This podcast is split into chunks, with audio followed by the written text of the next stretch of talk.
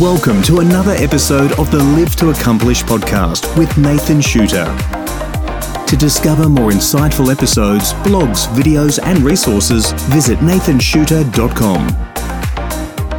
Hi, everyone, and welcome to another episode of the Live to Accomplish podcast. My name's Nathan, and on every video and blog and podcast edition that I do, the whole idea is to find simple ways that you and I can create significant outcomes.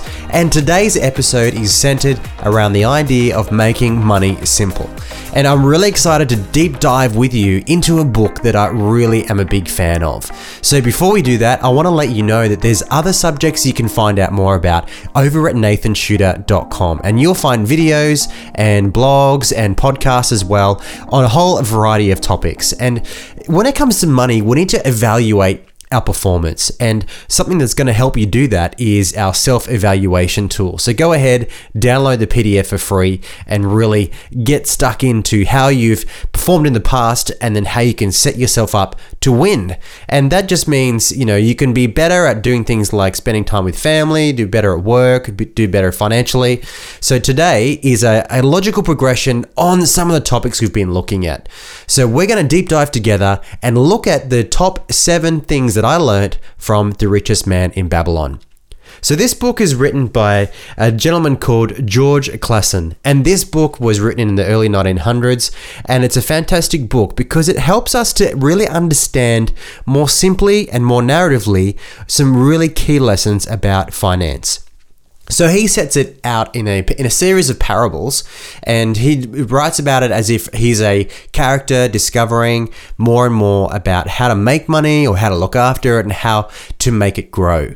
And so from the seven different sections of the book, I've extracted some of the things that I've learned, and I really hope that you um, are able to, I guess, learn something as well, and that some of these things resonate with you. So over at nathanshooter.com forward slash blog forward slash 19, you'll see the blog version of this as well as a quick video.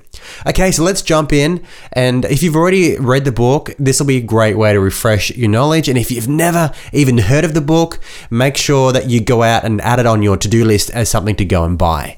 All right, so let's leap into it. What was the very first thing that I learned? Well, the first thing was number one, you get paid first.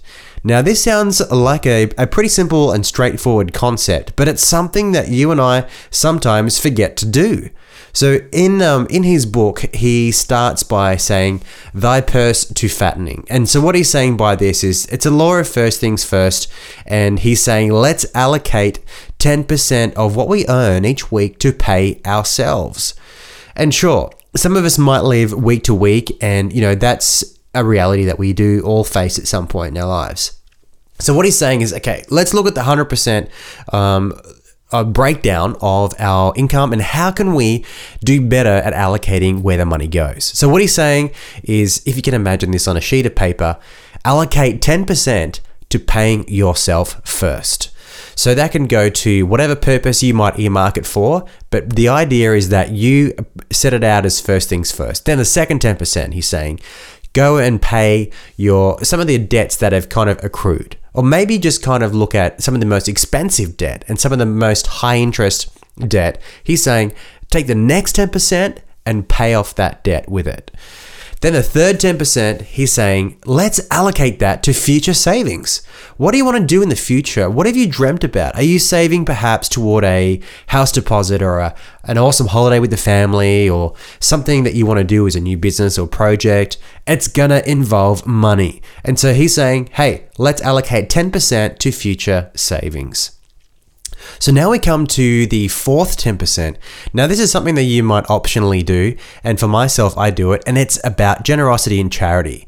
So he's saying, let's maybe consider giving 10% to, say, a charity or a local organization or church tithe if you do that, which is what I do. And then you'll find that there'll always be leftovers as a result of thinking about how you can involve generosity into your weekly weekly expenses. So, regardless of whether you do that um, optional 10%, you're left with, say, 60 to 70% to live on. So for a lot of us, it's a bit of a daunting thought that um, we can do a, a 10% breakdown times four, then plus whatever is left. And so what we need to do is get into the mindset of you know, paying ourselves for first, thinking about our future, thinking about debt, thinking about generosity, and then finding a way to be able to live, live off what remains. And that can be a bit of a, a bit of a full-on idea, but if we try that, I guarantee that within a couple of weeks you'll see the benefits. So go and give it a go, see what you think. Um, I'd love to hear your feedback on that. So you can find uh, the breakdown of those percentages over at the at the podcast. Uh, sorry, at the blog. So give it a go, see what you think. Okay, so now number two. Here's the second thing that I learned from this book: live within your means. Now, the ideas in this book by no means are hugely innovative or brand new to, to any of us. Anyone who's been around a while knows that all of these things are pretty straightforward. But the thing is, I got to thinking, why would an author sell so many millions of books if this wasn't brand new wisdom? And the fact is, remains that we need to be reminded of simple things like living within our means. So he phrases it like this control thy expenditures. So we need to be able to get into a gear of yep, earning and and spending on, on fun and cool things, but not at the expense of living outside the boundaries of what we earn. And one of the biggest things that we can do is to learn how to separate what we consider a desire away from an expense. Now, this probably is more pertinent to people like me um, who are self employed, and maybe you work for someone else and this kind of works for you in a different way. So, for myself, how do I um, be clear on what's a desire and what's an actual true expense? So around me here, I've got a lot of you know cool gear and all that kind of fun stuff. But I have to make sure that when I buy stuff, that I'm thinking, hey, is this a desire or a legitimate expense? So maybe have a bit of a think and make some time to self analyze. If you're a person who's a wage earner, this absolutely applies. So let's just say you've got a family and um, you really want to buy a particular thing.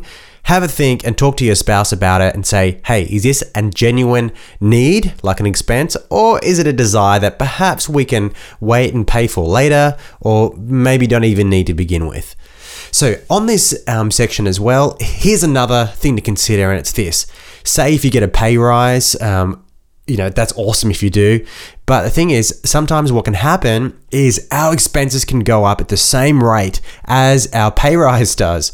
So, hurrah to you if you get a pay rise, that's amazing. But it's even better for you is if you try and keep the plateau of your expenses remaining the same. Because I know that I've seen some of my, my friends who've experienced amazing pay increases experience splurging. And that's fun for a while, but it's not a sustainable way to live. So if you're going to earn more, awesome, but it's even better to do that while keeping your expenses more consistent. And now we arrive at number three, which is make money work for you. And as the author would phrase it, he says, make thy gold multiply. And just like us, money will reproduce after its own kind. So he's saying, you know, we can all start somewhere. We can all start somewhere small. So if we listen to his advice and put, say, 10% into a high interest online savings account, then we're going to be able to see the result or the fruit of that compound interest working for us over the long term. So that's something that I did when I was saving for my first house. I spent many years just putting, chipping away just a small amount into that high interest account every week. And then over time, I could see the, the interest go up, and that gave me even more motivation to be consistent and also perhaps put more into it. So you can consider some safe ways of, of doing that for yourself. Do some research. Consider maybe like some term deposits or whatever it is that you want to do. Um, by no means, just so you know, I'm not giving you financial advice. I'm just saying, hey, this is what uh, I've done in the past. So when you experience the the reward of compound interest, you probably get hungry for other ways for money to reproduce itself. And investments are where you can begin. So again, what I would say is to never invest in something you don't fully understand. So I really wanted to find out more about what would suit me. So I set up some mock accounts or some pretend accounts with some pretend balances in there that the companies give you to try and um, learn. So my first experience was with Forex or foreign exchange. So, and what that is, is where you trade um, the foreign currencies against each other. And it was really interesting, you know, I was really glad that I set up that account and made trades and learned and, you know, listened to people who were coaching in this field. But then I realized, you know, it's just not a fit for me. You know, I was glad that I tried, but the whole point here is to really understand and comprehend and then go ahead and invest. So then I thought, no, that's not for me. So maybe I'll try shares. So I went ahead and I did some research and, you know, spent a bit of time talking to people. And then I went ahead and bought some shares. And then what do you know? They pretty much halved about six months later. But you know, that's how it works. And then that really taught me to take a long term view of shares and to read more, you know, to digest more, to watch more videos. So be hungry not just for the money, but be hungry for the knowledge and the, the understanding and the comprehension of what it is that you're investing into. So before you even do all um, those kind of things, I would say as part of making money work for you and investing is to prepare yourself to invest, and that is by building up a set of savings of at least six to eight months worth as an emergency fund. And this is a great way to create a bit of a safeguard and a bit of a, an in, insurance um, into your into your money protection so you can be more confident in how you invest. And that brings a logical connection to number four, which is safeguard your wealth. And he, he puts it like this guard thy treasures from loss. So there's a couple of really practical ways we can do this. Obviously, you have to have insurances, say for example, um, mortgage protection or income protection, and there's a whole bunch of different things that you can you can do to to you know insure your wealth. But there's another thing you can do, and that is having cash reserves. So we mentioned previously in point number three about having it, you know, six to eight months worth of of funds, you know, at call, like you've built up over time. And I know for me, you know, I've not always been in a position to to have that, and um, you know, I have to be aware of my own cash flow for the business. But it's good to know that there is a little bit of a buffer. You know, maybe it's not always there, but sometimes um, when it is, it's a real comfort mentally. So the other way you can safeguard your wealth is to avoid investments that sound too good to be true. So there's I've, there's some friends of mine who have invested in things which have promised an amazing result. And you know there's some a really amazing legitimate um, you know return on some good investments. But you've got to be really careful. And if it sounds good to too good to be true chances are it probably is. So just on this um, point four of safeguarding your wealth i just want to outline this. It's, it costs you nothing to ask a good friend for counsel.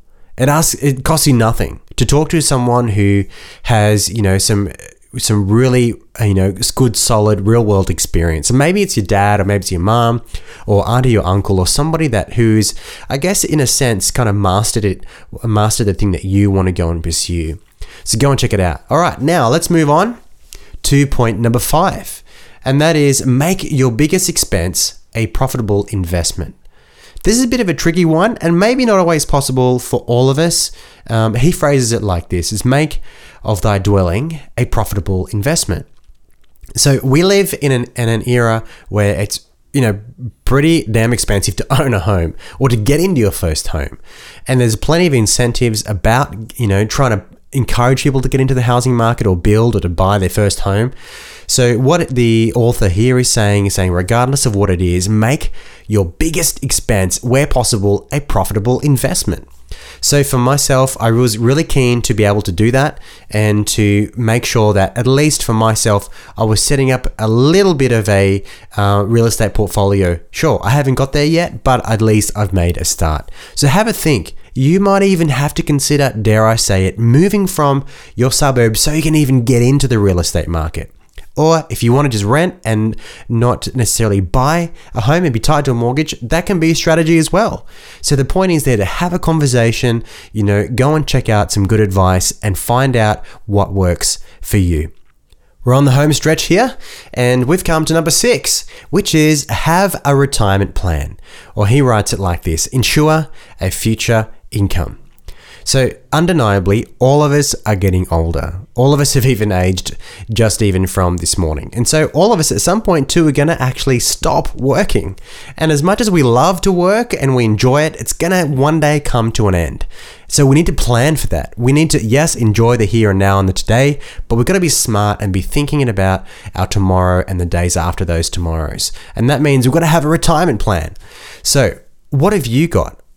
What have you got in terms of a strategy or a plan or some kind of, some kind of intention around your financial security for when you no longer work? So people talk about their superannuation or they talk about, you know, an investment portfolio, whether that be houses or something else. So either way, the point here the author is saying is create a plan. And particularly it's more important for those of us who have financial dependence, people who rely on us. So we need to make sure that we have a, a safe investment and diversify how we do that. And um, we also need to be aware of the economic environment that we're in. So I know for myself, as a Gen Y or a millennial, however you want to um, say it, I know that when I get older, the superannuation is probably not going to be very generous or very reliable when I'm in need of it. And so that's why from for my future, I'm kind of thinking about what are some more creative and innovative ways that I can create a financial um, security, financial security for my future. So maybe have a sit down and have a bit of a think. What am I doing to secure my tomorrow financially? Thanks for sticking with me. We're now at the very last one, which is invest in ourselves. And he says, increase thy ability to earn. Now, this would have to be my most favorite out of all the lessons that I've learned from The Richest Man in Babylon, from the series of parables. And I like it because I'm a striver. I love to become more knowledgeable and to become wiser and to learn more about whatever it is that I want to pursue. And so, for, for my career being a um, creative strategist or creative professional, however you want to say it, that means going to seminars, listening to podcasts, buying books, and going on webinars, everything I can, and being hungry to become a master of what I do. And we live in a very exciting t- time. We're in an innovation and information age, so it's super easier and more accessible than ever for you to do the same. So it doesn't matter what kind of career you have, you can become a master of it. And if you have a thirst for knowledge, which is the knowledge is at your fingertips on the internet, you're going to be able to leverage that learning to earn and everybody loves to earn. I know I do. And so over the last 12 months, I've been very keenly um, aware of my inability to be able to give and give more generously than I would like to. And so I had to think about this. And if I don't learn, I can't earn. If I don't earn, I can't get. If I can't get, I can't give. And so, if I want to be able to give more generously and be less tied to the bank balance in terms of making a decision to give to a charity or to a great cause, I need to learn and I need to learn how to leverage what I know to earn so I can get, so I can give. So I really do hope that um, there is something that drives you, that there's a reason or a purpose or a mission locked up within your heart that motivates you to learn.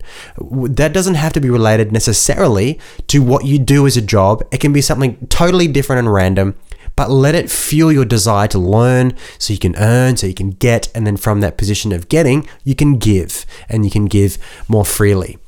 So there we have it. Those are the top seven lessons that I learned from the book The Richest Man in Babylon. So let's do a quick recap. Number one was you pay yourself first. Number two was live within your means. Three, make money work for you. Number four, safeguard your wealth. Number five, make your biggest expense a profitable investment. Number six, have a retirement plan. And number seven, invest in yourself. And hey, if you've been listening to this and you're thinking, man, I'm way past the point where I can start implementing any kind of financial strategies, I'm going to say, no, it's not true. It doesn't matter how old you are, you can still make a start. So be encouraged, have hope, go and set out a, a new charter for yourself to understand and increase your financial literacy one day at a time. So go ahead, go and buy the book, check it out for yourself, and go through it with your, your family or for those who you are accountable to financially and grow. And while you're in your self improvement mode, head over to nathanshooter.com and discover some of the other content there that'll really serve you in finding simple ways that you can create a significant change in your life. So have an amazing week, and I'll catch you on the next episode. Thanks for joining us today. To connect with Nathan, simply visit facebook.com forward slash Nathan Shooter blog or Twitter and Instagram using at Nathan Shooter. We also invite you to comment, ask questions, and subscribe to the email editions at nathanshooter.com.